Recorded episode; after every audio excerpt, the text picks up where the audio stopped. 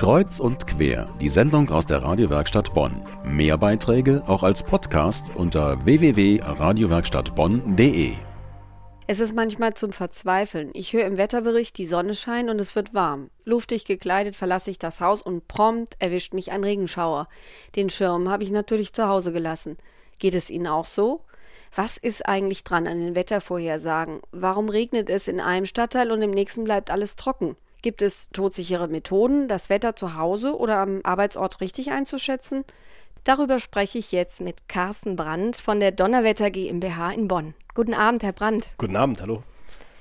Sie haben viele Jahre Berufserfahrung als Wetterexperte. Eine Frage interessiert mich brennend. Wie kommt es, dass nach Unwetterprognosen jetzt gerade für die Stadt Bonn auf dem Venusberg die Keller volllaufen und in der Innenstadt von Bonn sitzt man auf dem Trockenen. Ja, das verstehen viele nicht, weil ähm, man normalerweise das Wetter eigentlich eher großräumig erlebt. Ne? Also äh, die ganze Stadt Bonn, ganze Rhein-Sieg-Kreis hat das gleiche Wetter. Aber bei diesen Unwettern muss man sich das vorstellen, sind das manchmal nur ganz kleine Gewitterzellen, 10, 15 Kilometer groß und die kann man auch nur wenige Minuten, bevor diese Gewitter auftreten, erkennen auf dem Radar. Also die Vorwarnzeit ist sehr klein, sie sind sehr kleinräumig und schlagen dann manchmal nur in bestimmten Stadtteilen oder Regionen zu. Und es ist eher selten, dass zum Beispiel der gesamte Bonner Raum und der gesamte Rhein-Sieg-Kreis so ein Starkregen erfährt. Also das ist bei diesen Gewittern nichts ungewöhnlich, sehr kleinräumig sind sie und sie verändern sich sehr, sehr schnell.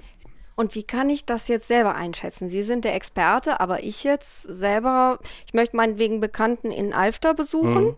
Und äh, woher kann ich jetzt wissen, ob ich den Regenschirm einpacken muss? Gibt es eine Methode, die Wolken richtig zu ja. deuten? Oder ich sag mal, die Ureinwohner, die Insekten beobachten?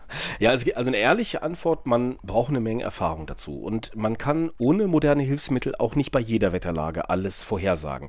Wenn man aber Erfahrung hat, dann kann man aus den Wolken einiges herauslesen. Also äh, man kann wirklich schauen, bei einer schönen Wetterlage ziehen dann plötzlich von Westen her am Horizont Horizont hohe Wolken auf, Zirren. Äh, wenn die sich dann verdichten von Westen her, wenn der Luftdruck fällt, dann weiß man schon, aha, da ist was im Busch.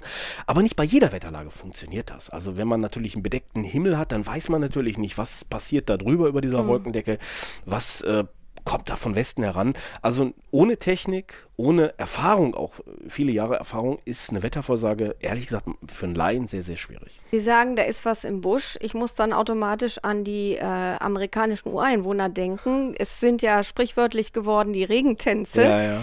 Da heißt es ja auch, also wenn die genügend getanzt haben und Lärm gemacht haben, kam der Regen. Ja Gibt es auch so ganz sichere äh, Methoden, dass man sagt, bei Ihnen muss ja. jetzt Regen kommen? Also ich bin ein großer Fan von Bauernregeln beispielsweise, mhm. also weil viele Bauernregeln einen wahren Kern haben. Also die Siebenschläferregel, die haben wir gerade erlebt, Gehabt, die ja. ja. da ist es so, dass ähm, der Ende Juni, Anfang Juli die Wetterlage dann so einen Fingerzeig gibt, wie könnte der Sommer werden. Und viele haben ja Befürchtungen gehabt, um Gottes Willen, das wird jetzt so schlecht weitergehen im Frühjahr ne, mit dem Regenwetter. Und der Siebenschläfer ist uns so, gibt uns uns so einen Hinweis, wir haben eine Hochdrucklage jetzt und die könnte länger andauern. Ich sage die Regel mal, dass sieben, das Wetter am Siebenschläfertag sieben Wochen bleiben mag. Und das äh, kann man jetzt auch sagen. Das ist häufig so. Sieben Schläfertag war kein gutes Wetter. Nein, ne? nein, aber man darf das nicht so auf den Tag beziehen. Wenn man das so auf die Wetterlage so Ende Juni, Anfang Juli bezieht, dann hat man ja gemerkt, es ist jetzt besser geworden, es ist schöner geworden. Und ähm, dann würde ich sagen, haben wir eine gute Chance, dass wir dieser Juli doch äh, uns positiv in Erinnerung bleibt. Herr Brandt, als frisch gebackener Abiturient haben Sie vor gut 20 Jahren Brandwetter ins Leben gerufen und da auch erste lokale Vorhersagen für Radio Bonn Rhein-Sieg gemacht. Dann haben sie donnerwetter.de gegründet. Das heißt also, es war einer der ersten privaten Wetterdienste im Internet. Inzwischen haben sie im Bereich Klimaforschung promoviert und mehrere Bücher zum Wetter- und Treibhaus Deutschland geschrieben. Was hat Sie als Schüler schon so am Wetter fasziniert? Ja, das ist eigentlich eine verrückte Geschichte. Man, ähm, ich glaube, äh, es ist so, als Jugendlicher ähm, wenn ich ehrlich bin, wollte ich immer ähm, gerne wissen, äh, wie das Wetter wird in den, in den nächsten Tagen. Und dann äh, fand ich es auch ganz klasse, äh, dass man seinen Mitschülern und Mitschülerinnen auch damit imponieren konnte. Ich bin ehrlich, so ist es Aha. nun mal, ähm, dass man, dass man äh, wusste, wie das Wetter äh, morgen und übermorgen. Ich habe ich hab dann gemerkt, Mensch, das kommt ja ganz gut an, wenn du das kannst. Ne? Und ja, da, da, war einfach der Weg geebnet und dann habe ich ein Praktikum gemacht oder mehrere eigentlich, aber ein Praktikum besonders äh, hier in Bonn, damals in der Landwirtschaftskammer äh, beim Deutschen Wetterdienst. Ähm, hat mich da sehr an viele Dinge dann herangeführt und, und gezeigt und ich war total begeistert und ich musste dann sofort, ich habe meine Eltern verrückt gemacht, ich musste sofort eine Wetterstation haben und habe dann angefangen zu beobachten, das war so Mitte der 80er Jahre und seitdem beobachte ich das, das Bonner Wetter auch privat, also unabhängig vom Beruf, sondern es interessiert mich einfach auch trotzdem jeden Tag, was haben wir hier für Temperaturen, was haben wir für Bodentemperaturen, was haben wir für Niederschläge. Seitdem habe ich also eine eigene Messreihe mit dem äh, Bonner Wetter und das waren so die Dinge, die mich da herangeführt haben. Ne? Wenn Sie jetzt als Privatmensch unterwegs sind, zum mhm. Beispiel im Urlaub, und Sie hören den Wetterbericht, glauben Sie wirklich, was Sie da hören?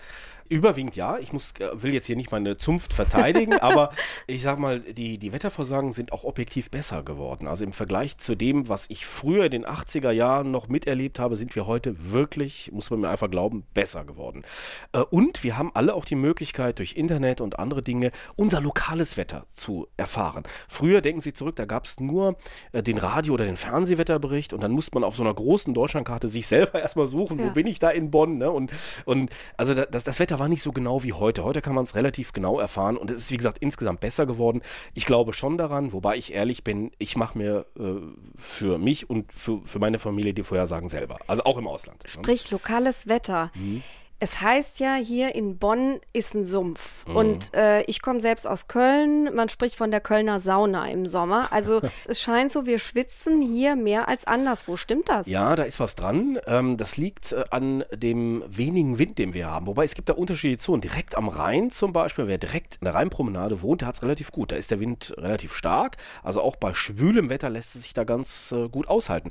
Aber wehe, man geht eine Häuserreihe vom Rhein weg, dann ist der Wind sofort sofort weg und dann hat man die Schwüle und dann hat man diesen Saunaeffekt in Köln oder hier dieses, dieses drückende Klima hier in Bonn. Also es gibt einen besonderen Effekt. Wir haben weniger Wind im Verhältnis zum Beispiel zu Düsseldorf oder auch zu Duisburg und wir haben äh, natürlich etwas mehr heiße und schwüle Tage insgesamt als das nördliche Nordrhein-Westfalen, als das Münsterland beispielsweise. Jetzt stehen unmittelbar die Sommerferien bevor was empfehlen Sie? Hier in Bonn bleiben und grillen ähm, Ach, und wer, picknicken oder ab ja. in den Süden? Also ja, ab in den Süden kann ja auch nicht jeder und möchte auch nicht jeder. Das muss man auch sehen. Und ich denke, in diesem Jahr, äh, glaube ich, muss man auch nicht unbedingt abhauen. Ne? Also es äh, sieht mit diesem Azorenhoch, was jetzt äh, zu uns immer wieder kommt, eigentlich ganz gut aus. Ich glaube, dass die ersten beiden Ferienwochen äh, ganz schön werden. So ganz, ganz vorsichtig angedeutet. Nicht jeder Tag natürlich, aber es werden viele Tage dabei sein, wo man zufrieden sein kann. Einfach aufgrund dieser Siebenschläferregel bin ich sehr optimistisch und nein, also die Kinder können froh sein, äh, sie werden viele schöne Tage draußen erleben. Wir können uns über Sonne freuen, sagt Carsten Brandt. Über Sonne, Regen, Expertmethoden und das richtige Bauchgefühl fürs Wetter haben wir heute Abend im Studio gesprochen. Herr Brandt, vielen, vielen Dank, dass Sie heute Abend bei uns waren. Gerne.